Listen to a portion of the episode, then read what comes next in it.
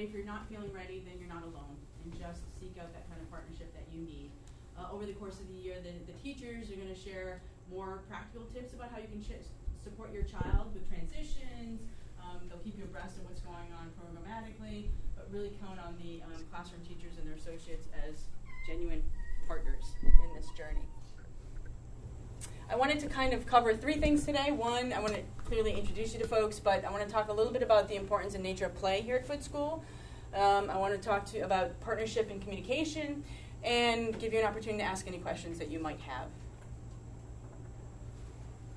So, play. I suspect that one of the reasons why you chose Foote School was because of our commitment to really honoring childhood and creating space and time for the children to play. And the research is really clear right? That it supports, not only does it support social development and executive functioning and all of that, but actually there's research to say that, you know, long term, it leads to adults who are more fulfilled and have a stronger sense of happiness if they have a childhood that has plenty of opportunities for play. Um, how does that show up at Foote School? We have recess twice a day. We have play stations in the classroom where the kids have choice time and they can choose the activities that they want to engage in. Um, and then once a cycle, this is probably the newest piece of our programming, the children have outdoor exploration. And so that outdoor exploration might be here on campus in the wooded area where they can explore and play and make use of the natural elements to, to create something. Um, or it might be off campus in a local park. Um, but the teachers will be telling more, telling you more about that during Parents' Night where they're going to ask for some partnership in having your child dress appropriately. We um, will take the children out in just about any kind of weather, unless it's not healthy, unless it's like frigidly cold or there's you know some reason to not take them out. Rain or shine, children will be going outside um, and really committing to that free exploration. One of the the kind of the pillars of this free exploration is that the teachers provide as little intervention as possible and they'll redirect, they'll lay out some groundwork for the children. It's like, I have to be able to always see you, and you have to be safe. You have to have a plan. And so when the children come and say, oh, this isn't working for me, oftentimes the, the adults will deflect that with saying, well, what was your plan? Are you, are you, has your plan changed? Or is there something you need to modify? And again, the idea is to kind of really elevate that sense of autonomy, problem solving, and um, resolving social conflict. It's grown over the years, so now we have a commitment to it once a cycle. So we have a six day cycle as opposed to a five day week. Um, and it's just been wonderful. The, the, kids have really enjoyed that time and learned so much through that um, free space. What potentially can be a little bit confusing is that, and the teachers are really good at mediating this difference, is that because the playground is a shared space, there might be other rules at play when they're on the play structures, right? When they're out in a in a open space, there aren't going to be slides and swings and other elements when they're on the playscape, then there are rules about sharing and doing certain things that are expectations on the playground. Um, but having said that, the outdoor exploration is really quite popular and, and successful in serving our children well. Um, the other thing that I like to put out in front of parents is regarding play is that part of play is exploring your imagination. And sometimes children draw from, you know, or building on their imagination from experiences they've had, from something they've read or watched and whatnot. We are not a hardcore anti gunplay of any sort school. Some schools say, no, you can't talk about guns, you can't make a gun, you can't do anything that might resemble a gun. We're not that school. What we will tell children is whatever you choose to play or do, whatever tool you in, use, you need to think about what your intention is and how it's being re- how someone is receiving that intention. So if someone is taking offense or feeling bad about your words or your actions or the Lego thing that you made that might resemble a gun, then we're going to swoop in and kind of coach you and redirect you on making better choices. Um, this is a, a kind of a, a, policy, if you will, that's evolved over time in consult with our consulting psychiatrist Michael Kaplan, um, who has said, you know, it's really important that children have a safe place to to navigate their imaginations and explore different things. And sometimes we fall into, we adults fall into the trap of superimposing adult notions of things, and we just want to be careful about that. So we want to make sure that everyone feels safe and that we create an inclusive school. Um, but I just wanted to be really forthcoming, so if you have questions about that, you can follow up with me later. Um, Falco's Pride. Actually, I brought two friends is my friend Falco. So um, he, he's our mascot. um, for Foote School. Uh, the kindergartners will each receive one from their ninth grade buddies at our opening assembly, and there'll be a nice uh, presentation performed by the ninth graders to orient the children to the concepts of Falco's Pride. You'll, you may or may not be surprised, but the children really get a strong handle on this terminology and they really do know what it means. So you might hear some of this language coming home.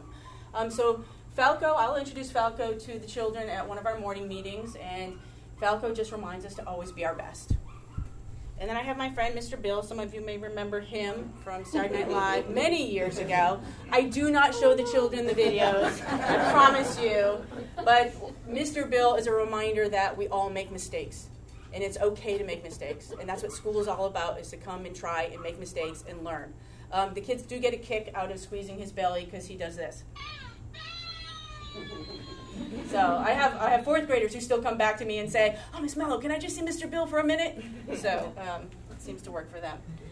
We use Falco's Pride as the framework for supporting children in being their best. So we'll use that language in morning meetings. Um, we'll really explicitly talk about examples and what that looks like and how we can be even better at demonstrating perseverance or integrity.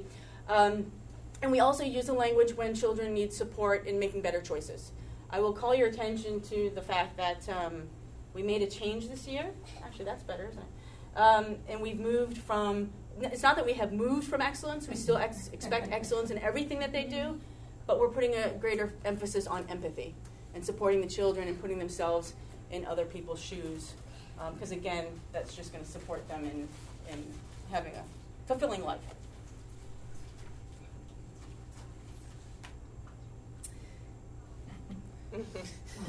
Many? One, two, three, four, five, six. Six words that strike fear and terror in the hearts of every parent. Um, have no fear or terror.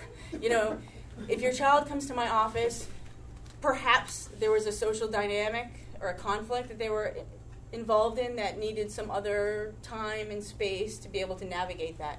Perhaps um, they were feeling sad about drop off, so they came for a walk and they hung up my office with Mr. Bill or Falco. Uh, perhaps as a, a, fifth grader actually was in my office this morning, the mom dropped her off and said, The only way I could get her to school was to promise her that she would have a date with you first thing this morning. We had a little date. She was feeling nervous about science, and she started her day seamlessly. So, the idea here, again, I've used the word partnership, is really to partner and support your child. Sometimes my office, which is next to the nurse's office, is the most quiet kind of comforting space for a child to be in when they need just a moment to kind of, you know, check themselves or think or sort, sort through a pro- problem. And so do not um, freak out if your child comes home and says that they came to my office. If there's something, you know, that rises to the occasion that you should know about, I'll let you know. I'll call you and say, oh, well, something happened. You know, in kindergarten, children are still learning how to manage their emotions and manage frustration. For some children, it might mean shutting down and sitting in the corner and going to the uh, cool down cave. For other children, it might be bigger than that, and it might be more physical than that. And so these are all things that we've navigated before, and we have systems in place to support children so that they can develop those important, um, they call non cognitive skills, but I think that's just silly because they're all whatever. Um, in any event, so don't freak out. Also, please do not freak out if Erica reaches out to you and say, "Oh, Beth would love to meet with you." The invitation again is one of partnership and communication and support. Um, you will be notified before you get an email from Erica saying Beth wants to meet with you. Uh, your homeroom teacher will say to you, "Oh, we're thinking that we'd like to have a broader team meeting," and they'll tell you who's going to be participating in that meeting. Oh, we might include Kasuth, or we might include Tracy, but here are the players who are going to be there to to offer partnership and collaboration. My role is really to make sure that all of the resources that are at our disposal are put into place for your child. So that's oftentimes why I'm called to a meeting is to make sure that we consider everything about what we can do here. And oftentimes parents will ask for a meeting. So we want to make sure that you you know our child and that um, we're taking full advantage of our experience here. so I, I introduced a, a, a, few important folks. There's quite a team behind your child's um, experience here at Foote School. and we've been locked in. No. Um, the homeroom teachers are going to be your first point of contact. Um, specialists, when I say specialists, I'm referring to Um, I'm referring to the arts, music, PE, drama uh, teachers. Um, and they, the information, the experiences that your children have in those specials areas, again, the homeroom teachers primarily will be the conduit for that information. But sometimes um, you might hear directly from a specialist, but they're also part of our team, and they really, we meet once a cycle to, to talk about children. And so they're really great partners. Um, we have a math specialist, Heather Zetterberg, is responsible for our program K through 5. She works on the curriculum, she provides professional development, she provides resources, she pushes into classroom to either model new techniques or to work with individual children. Periodically, she'll swoop in and pick up a child, meaning she'll offer services, um, really targeted services to shore up skills if a child needs that, or enrichment if a child's ready for something more. Um, you met Kasuth, our school counselor, our school nurses I mentioned. After school, Dawn Walsh is the director of the after school program. Her office is conveniently located right there in the kindergarten building. Uh, she's super flexible, so if you have questions for her, you know, don't hesitate to reach out to her. If you can't find her in the, her office, it's likely she's on the playground with children or she's manning the phones up here in reception. So um, a couple of afternoons a week, she and Lynn Banta, who's the associate in K1, will be manning the phones at reception. So um, then I, I, included myself, and last year I got in trouble because Carol's title was not here. So I folded Carol in. She does have a very open door policy. She wants to hear from families about your experiences, and so do reach out to her if, if there's something you'd like to share with her. Behind the scenes, we have a consulting psychiatrist. I mentioned Dr. Michael Kaplan. Um, he sits on what we call our health team. We meet every other cycle to talk about children and challenges we might have. And we also have a consulting pediatrician who provides guidance to the health office and supports them uh, as different issues come up. Um, so we have a really robust team supporting the children. Beth, when you say every other cycle, cycle? So the children are on a, a six day cycle. So where our week runs Monday through Friday, their week runs A through F. And so um, you'll see the schedule posted in the kindergarten classrooms for each day. The children really move seamlessly through it. I mean, I think it's harder for the adults to kind of adapt, but it was a way that we found a number of years ago to really maximize our scheduling potential and get as many specials into the day as possible. Um, if you have questions about transportation, billing, facilities, David Sklar is our new business manager, and if you go to the reception, they'll be able to direct you to him. His office is not too far away. And then I mentioned Dawn Walsh, um, and she works in close concert with Summer Payne, who's the assistant um, after school and summer director. We have the you know whole after school program, which runs from three to five thirty. We have mini lessons that run for six weeks within the context of the after school program, and we also have individual music lessons. So if you have questions about any pieces of that, then uh, check in with Dawn, and she'll let you know how each thing works. Again, she's super flexible. So if you want to take advantage of the after school program, let's say once or twice a week, that's fine. It's not like an all or nothing kind of sign up arrangement. I mentioned the literacy support that we have in place. Um, Tracy's fabulous. So, um, so that's great. That's all I need to say about that. And if there are things that we're noticing, we will certainly communicate with you in terms of shoring up um, skills or again enriching and enhancing their, their opportunities here at Foote is there like specific outcomes or kind of timeline that they hit benchmarks that they hit in terms of literacy that are expected in kindergarten? Yeah, you know, it's interesting because the children come into, into kindergarten with a range of skills. Some children are reading, and some children are still developing their phonemic awareness, which means like just connecting uh, sounds and letters together um, and letter names. So there's a huge range of, of, of, where kids are coming in. And our hope is that through experiences and directed instruction and play and exposure, um, that we'll get children to meet some benchmarks that we've established for the end of year in kindergarten. Um, does, does every child meet every single benchmark? Like, oh, every. No. And, and you should expect that there should be kind of a continuum and a range of skills. Um, the children, the children, the teachers are really quite adept at differentiating and providing different kinds of experiences for children so that you know, meeting the kids wherever they might be. Um, and again, you'll have a, you've had your getting to know you conference. You'll have another conference in October where you can kind of say, oh, what are you seeing? What are you noticing? Um, you'll have a very extensive report with a list of those benchmarks in January. You'll have another conference in April, and you'll have um, a final report in the summer. Along that journey, at any point, if you want to have a check-in meeting and say, "Hey, could we schedule a time where we can sit down and see how things are going?" They're they're perfectly happy to accommodate. And, and we're happy to share, you know, what the benchmarks are more explicitly, so you can get a sense of what that means. Um, interesting. We had an interesting conversation the other day, and I don't know. Obviously, I don't know what it's like in your household, but something that is really good for children, and I think is like we may not be doing as much as we used to do. Nursery rhymes and Dr. Seuss. That's great stuff. That's like you know phonemic awareness 101. So you know you know in the car, you know little sing along or little rhyming games or whatever it is. You know how many words can you think of that rhyme with cat? Those are great little things that you can do. That's not like heavy lifting. Um, speaking of heavy lifting, your children are working really hard. Even yesterday, I went in in the afternoon to read a, a story to the children, and Alexandra said, "Please come back later." They're having their rest time, and, and they and they want more rest time. And I said, "Sure, I'll come back later." Um, so just kind of fold that into your planning for these initial weeks.